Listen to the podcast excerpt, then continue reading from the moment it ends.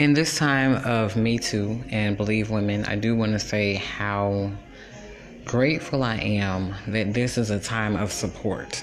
That so many women can feel comfortable coming forward and saying what they want to say about their experiences. And I hope this allows more men to feel the same way. Um, but as I look through my Facebook feed, I'm seeing people that I know personally that we've been friends for like decades, and I had no idea that they had the experiences that they had.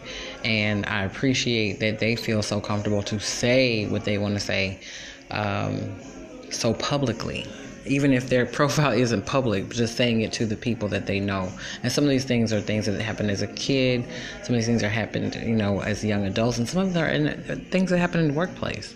And so, you know, I just think it's very important that we show gratitude for the support that is coming out for everyone at this time. And I know it can be very uncomfortable for a lot of people, but um, I encourage everyone to hold space even if you don't pick up the phone and call somebody, just hold space for love and hold space for healing for the people who are finally able to come out and say what they want to say. And so, with that, I do want to talk about the backlash that some people have had with the Me Too movement. And some people say that, you know, it doesn't promote healing and it's just 100% negative and it's not necessarily good movement. But there's baby steps. You can't heal something if it can't be acknowledged. And so right now we're in the phase of acknowledgement, in the phase of support.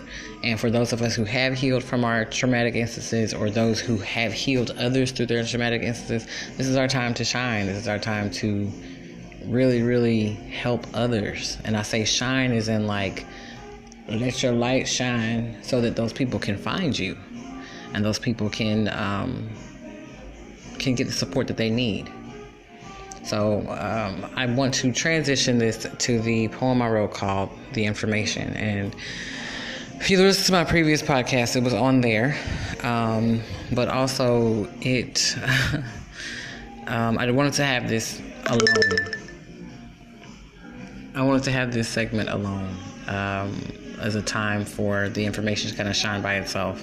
If you want to know more about the backstory behind the writing process for it, check out my last podcast. But this right now is a time for the information to be by itself. And I hope that the information, the poem, is a beacon of light for others to know that they are not alone and to also take from it what you can do to support others who have gone through traumatic instances such as these. Uh, because, you know, you got the victims, the people who are going through it, but when someone you love goes through something, it hurts everybody. And not saying it hurts everybody like be quiet, don't say nothing. No, it hurts everybody because a lot of times people feel like I wish I had helped. I wish I had known. I wish this, I wish that. And they feel bad because they feel like maybe they weren't there enough. But now's the time to be there. Uh, for whatever reason that you weren't able to be there, that someone didn't feel comfortable talking to you at the time, fine. It's not your fault. Um, but just take this time to be the support that they need. All right. So the information is here. The information. I was staying up late when I got the information at a sleepover, years before PlayStations, after watching reruns of Mr. Ed. Turned the dial, sat back down, looked around, and got the information. My debriefing was everlasting. Children like me, different methods of teaching. I was never speaking, afraid to tell. So I passed on the information, but they already knew, told me what to do. A child's mind, now believing everybody was tuned into the station. I almost forgot. Years passed. My teacher gave me more information. A child still, seven years older, hormones on 10, consumed by this new dissertation. Resting with a scowl on my face, thoughts like scattering ants, unable to concentrate in actual school. My whole life forever changed from that first lesson. Confused from the start, going with the flow, guilt for playing my part, always told these lessons had to do with the heart. Older, sick of being taught and led, fought for my own sexuality instead, overexposing before they took my clothes off, always winning the draw, even if I never wanted it at all. All grown, no more teachers, staying protected from my peers, laughing at weak performances, some not in my league, inexperienced, they never got the childhood information. Had a change of heart, protecting it, not so easy to part. Here comes another debriefing. You aren't in control. Don't play me with that good girl role. I know who you are. You fucked my homie in his car. Daggers inside me, licking my wounds. Apparently, keeping my legs closed wasn't safe. My sexuality is someone's to take. I never wanted that lesson.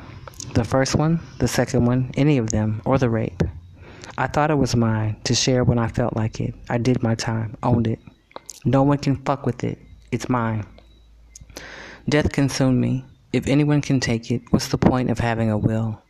Will to live, will to give, will to love, always ready to die. I reached out for help, never explained myself, thought no one would believe me because I was too free, because I owned my sexuality, because I had the information. I kept to myself, stayed in my dorm, cared less about my hair hygiene and the norm. Equations collapsed and slithered off the paper, misguided essays, research out of touch, scattering ants, joined by termites, eating away at my life. Unable to tell friend from foe. Money was the only thing that made sense to me. Until it didn't. Groups, medicine, and doctors. Looking at us, old me, new me, sick me, denying the informed me, denying it ever happened, calling it a fucked up situation, a horrible sexual experience, never using the word rape until it was seven years too late. I blamed my first teacher. Mixed emotions filled my mind's bleachers. Underneath them, a girl shivers by the cold haunting of her lessons psychically screaming at her first teacher. I know who gave you the information. Someone taught you too. Pity and shame for all of you. Memories flash, tears fall, rocking back and forth, mourning the me before I knew. Swearing to protect my child from the information, always around those I trust. Five years old. Worked too far away in two to three hours of traffic, needing after school care. Picked her up, and to my disgust, a student gave her the information. The internet was his tactic, followed up by reenactments, groups even, after school care, no one caring, no one watching. The information changed her brain, stole her memories prior, locked itself away. She can't remember the good times, good people, or information received before her debriefing. In counseling, I thought she was faking, yelling for her to wake up, wanting to fix it, scrub her soul clean, being reminded that she is a person and not a machine. I remember all the fun times we had, her sister, the constant reminder, a new life, a reflection of what she used to be. Confident and so sure, nothing could stop her, always wanted to learn and explore. Since then, insecure, unsure, second guessing, a shell of what she was before.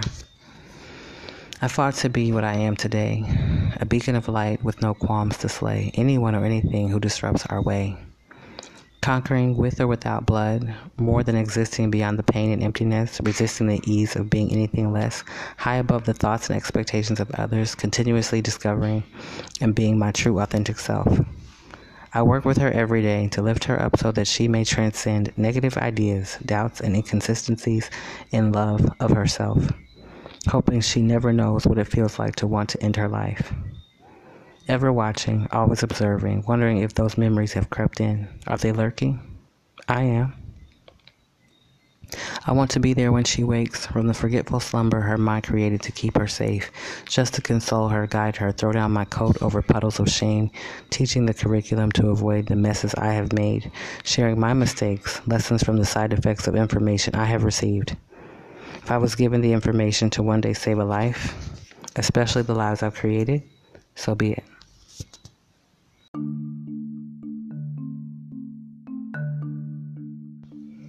So I do hope that the information um, will help people get a better understanding of what it is like for someone who goes through sexual assault.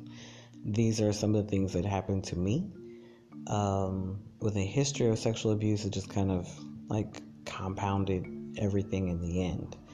And keep in mind, I wasn't necessarily trying to deal with this or put all these pieces together, but it just happened that way. And I talk about that in the previous podcast, but you know, how that happened. So do check that out. But um, it took me a long time to get over processing all that information. And I'm really saying like a year or two because it's something that's been held up in me and it came out. And then now I'm finally comfortable with sharing it the way I have. I literally held back on promoting my book um, because of this one poem. It was the very last poem that went into the book. So j- that's just an idea of how this stuff is, has still affected me. So I'm still dipping my toe or my toes into the idea of sharing it. So far, I've done po- another podcast. I've shared it on my own podcast, and uh, I just feel very supported at this time to share my truth. And uh, that's the, what I put in that poem is just a little bit of the shit that has happened to me in my life, with regard to sexual abuse and sexual assault. It's way more shit that's happened, and that's what's fucked up. But you know, we just carry on and heal and do our part to be there for other people who need that. So, um, I do hope that helping other people, helping people gain understanding so that they can help other people, and um, just love each other, man. It's not easy, and this stuff is hard to go through, but just hold space, hold compassion, and love. And I'm out.